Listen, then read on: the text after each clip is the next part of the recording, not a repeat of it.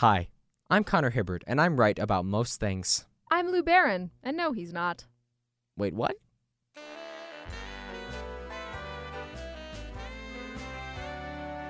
Welcome to your Wednesday matinee, where we wonder who Elaine Stritch was winking at so you don't have to. It'll be a romp.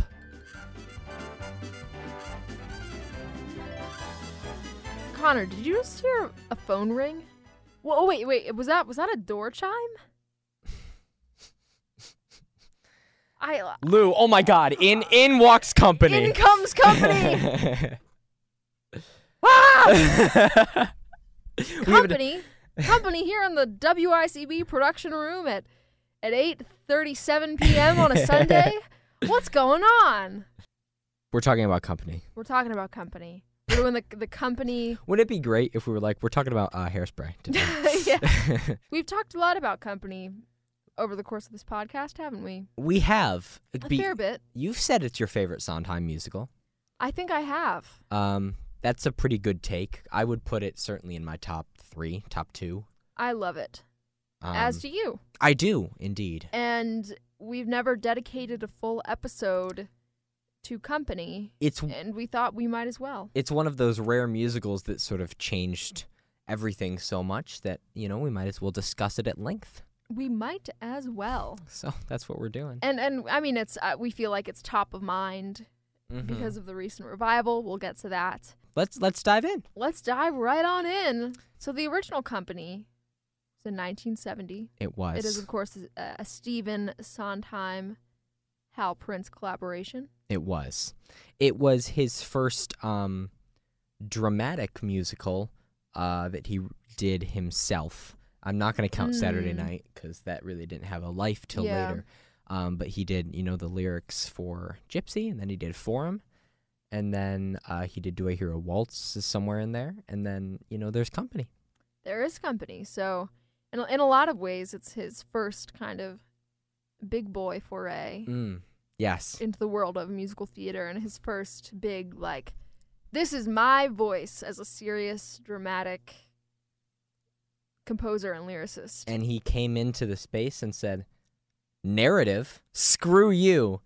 We're going concept only." Because Company is the uh at least the f- is popularly known as the first concept musical. the original concept musical which is so cool Yes. i mean that's that's one of the reasons why i love company it's because it is a concept musical if you're if you're unfamiliar i mean would highly recommend that you just go and listen to a cast album any cast album Mhm. of company that exists.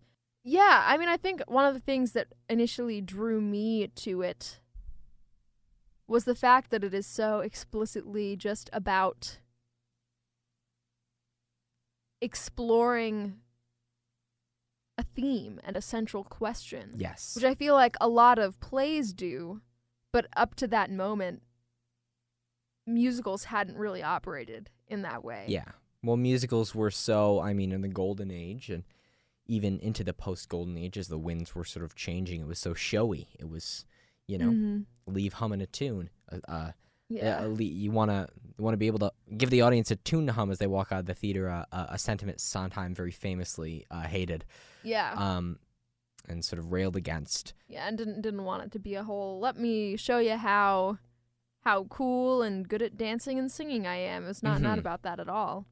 Um, which is in, not to uh to poo poo the golden age No. because the golden age has its its merits for It's sure. golden. And it's not to say that serious musical theater did not exist before this moment either, but Mhm.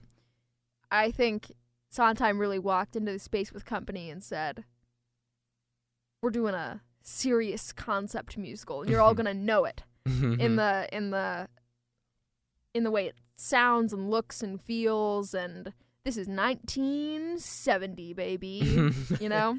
it, it, it felt like looking at the shows that were very popular up until that point. Also, this chair is very uncomfortable, so I'm going to change back. Chair interlude. Do do do do do do do Much better. do do do do do do. you could drive a person crazy. Um, looking at the shows that were very popular up until that point, your Oklahomas, your Kiss Me Kates, your um, even your West Side Stories is, is and your Gypsies is. It, it felt like time to do one of the most I would say up till that point, you know, maybe the most personal sort of popular musical in the in the space. Absolutely.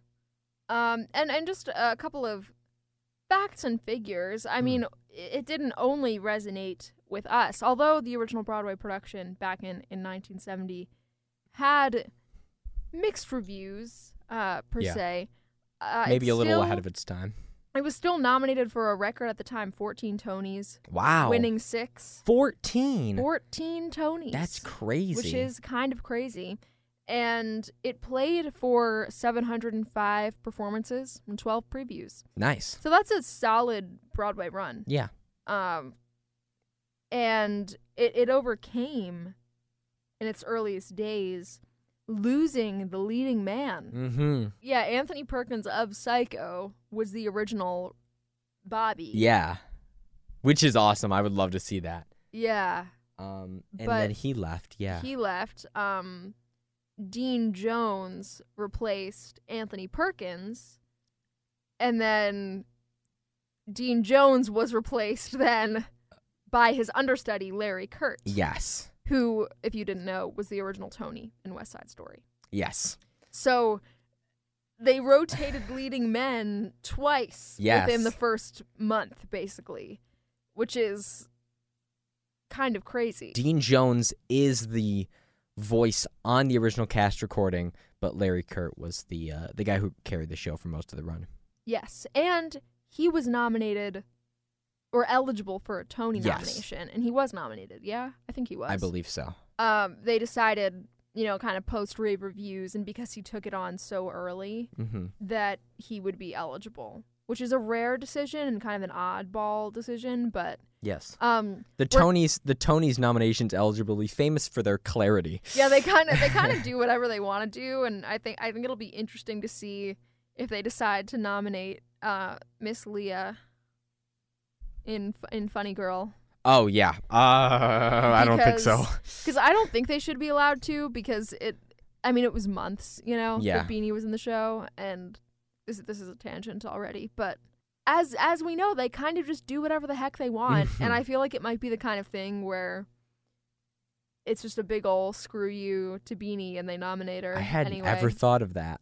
Because Yeah. really, the reviews did turn around. You know, say what you want about Lea Michele, but reviews very much turned around and said that the show was significantly better with her in it. yeah, which is like, oh, Yeah. makes me so upset. But anyway, back to company. Mhm. Uh, ding dong. Company, of course, you know the original Broadway production happened in 1970. I mean, there's, uh, we we weren't there. We didn't see it. We were not there, but Um, we do have, The greatest film ever made. which is original cast recording company directed D.A. Pennebaker, who did um Don't Look Back, the Bob Dylan documentary. He would later do a documentary called The War Room. Um, but his finest work was this little 53 minute gem cast recording session for the original company album. Um, I would now like to introduce a segment I've been very excited about all day, which is Connor's favorite moments from the company documentary. Connor, insert music, please.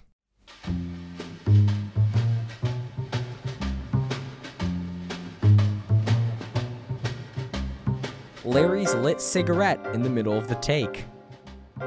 Amy's eyes through the whole thing. Who is Elaine Stritch winking at?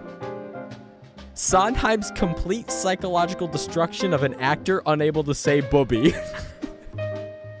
Elaine Stritch's face on We're Gonna Finish at 4 in the morning. The sound effects guy on the little things you do together, bam, ramming his forearms into the desk. The guy who plays Paul, who is very clearly in the mafia. How Elaine Stritch accentuates the S on kiss kiss in the little things you do together. Everyone else is holding the vowel and she goes kiss kiss. So powerful. Sondheim explaining rhythmic looseness to a room of recording engineers who do not care. Elaine Stritch's dog, who appears for no clear reason. The fear in Sondheim's eyes when he's bargaining with Elaine Stritch to take it down a half tone. the delivery of caftans in the Ladies Who Lunch. Her mental breakdown on the first Ladies Who Lunch take. When the recording engineer says, it's just flaccid. Sondheim burying his head in his arms, listening to the Ladies Who Lunch. Also, holding a lit cigarette. And now the two greatest lines in the history of cinema. Connor, drum roll, please. Wrong! And, oh, shut up! And then the producer immediately going, Elaine, you're sounding tired.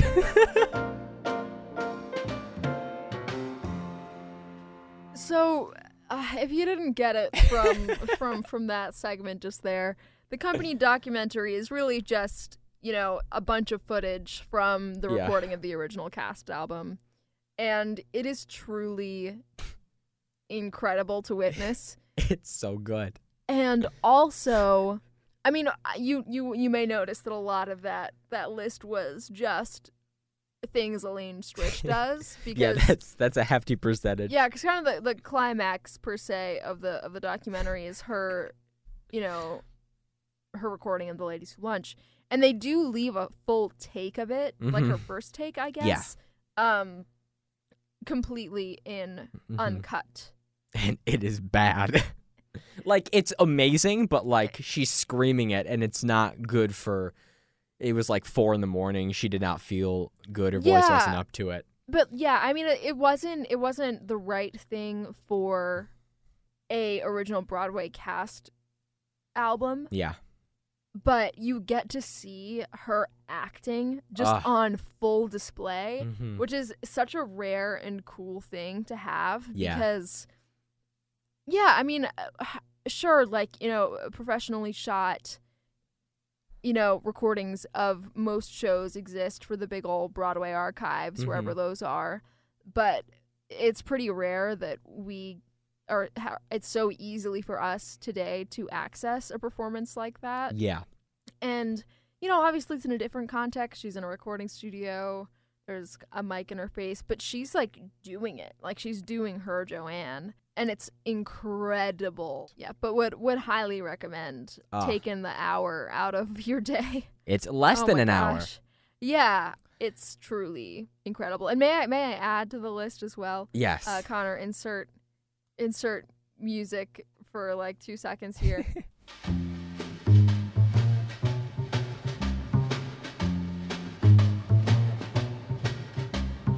the moment in You Could Drive a Person Crazy where Stephen Sondheim just goes, Tana knows.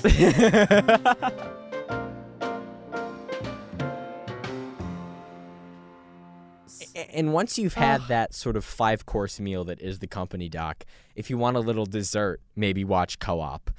yes, and so Co-op, if you don't know, is is a parody documentary of that documentary featuring some truly incredible, silly, amazing Mhm. performances, namely John Mulaney as Stephen Sondheim. So, Yes. Uh, Renee Elise Goldsberry's in it. Richard Kind. Just watch Richard it. Kind Just- nails I can't explain Richard Kind's performance. Just watch it. Yeah, you, you just you just have to watch it because I mean we can we can say the the premise here.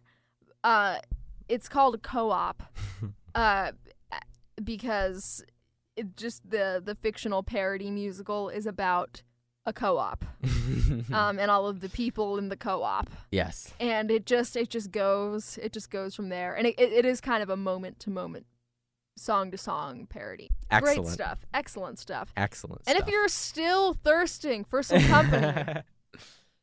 there are multiple versions of the show proper on YouTube, Indeedy. easily accessible. The first version I came across and grew to love was the 2011 New York City Philharmonic version. Neil Patrick Harris as Bobby, Stephen Colbert as one of the husbands. I think it's Harry. Harry. Yeah, I think Harry. Um, the one who does Sorry Grateful. Yeah. And it has Patti LuPone as Joanne. In in what I do contest is the greatest performance of the ladies who lunch that has ever existed. And I disagree because I think it's Elaine Stritch, but that's fine. We've been down this road. We've been down this road before. We've been down this road before, and we will not. well, the second greatest because the greatest was the December 27th uh, night showing when I was there. right. yeah. Then I did come across the 2006 bootleg version because it was recorded for PBS, but the PBS version was put on YouTube. These are the rabbit holes I've been down, ladies and gentlemen. yep. uh, Broadway revival with Raul Esparza as Bobby, uh, Barbara Walsh as Joanne. Yep. And everyone's playing instruments. Now this is a weird little mini trend they did for a while because the yes, Sweeney was Todd Sweeney revival Todd at the same yeah, time Yep. had instruments. It Patti played the tuba. It was odd. I, you know what? I I love it. Yeah. I'm not gonna lie, I love it because whatever like thematic whatever is completely lost because of it. Yeah. Seeing Raul Esparza not play an instrument until he sits down at the piano for being alive makes me cry every time. Mm.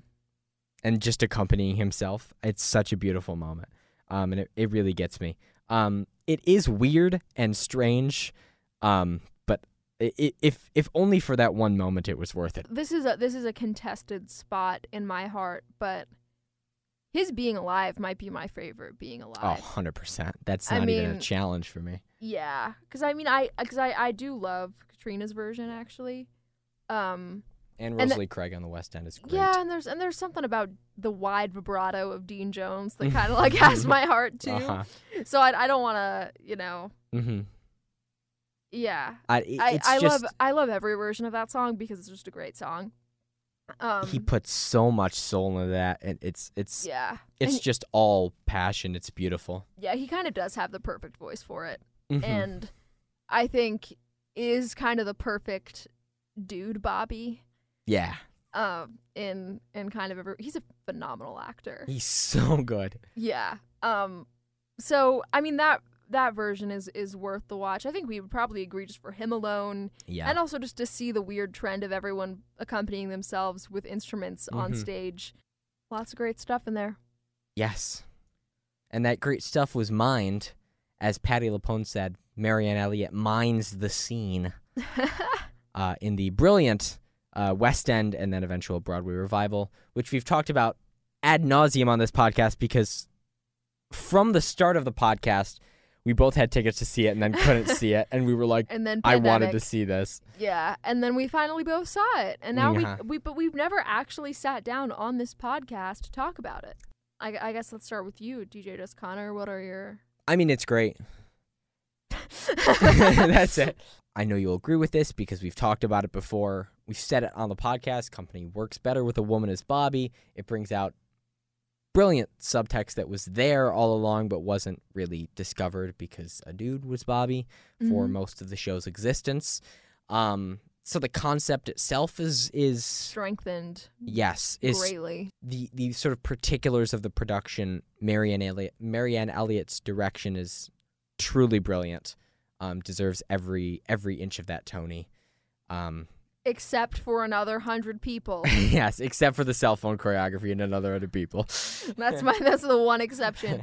But also, um, yeah. So I would that's that's kind of the meme. I've I've already gone on that rant this season, so I I won't repeat it again. Yeah. But I I also think talking about Katrina Lenk in the role of Bobby, I think she's fantastic. brilliant, brilliant Really, really incredible actor. Really incredible performance.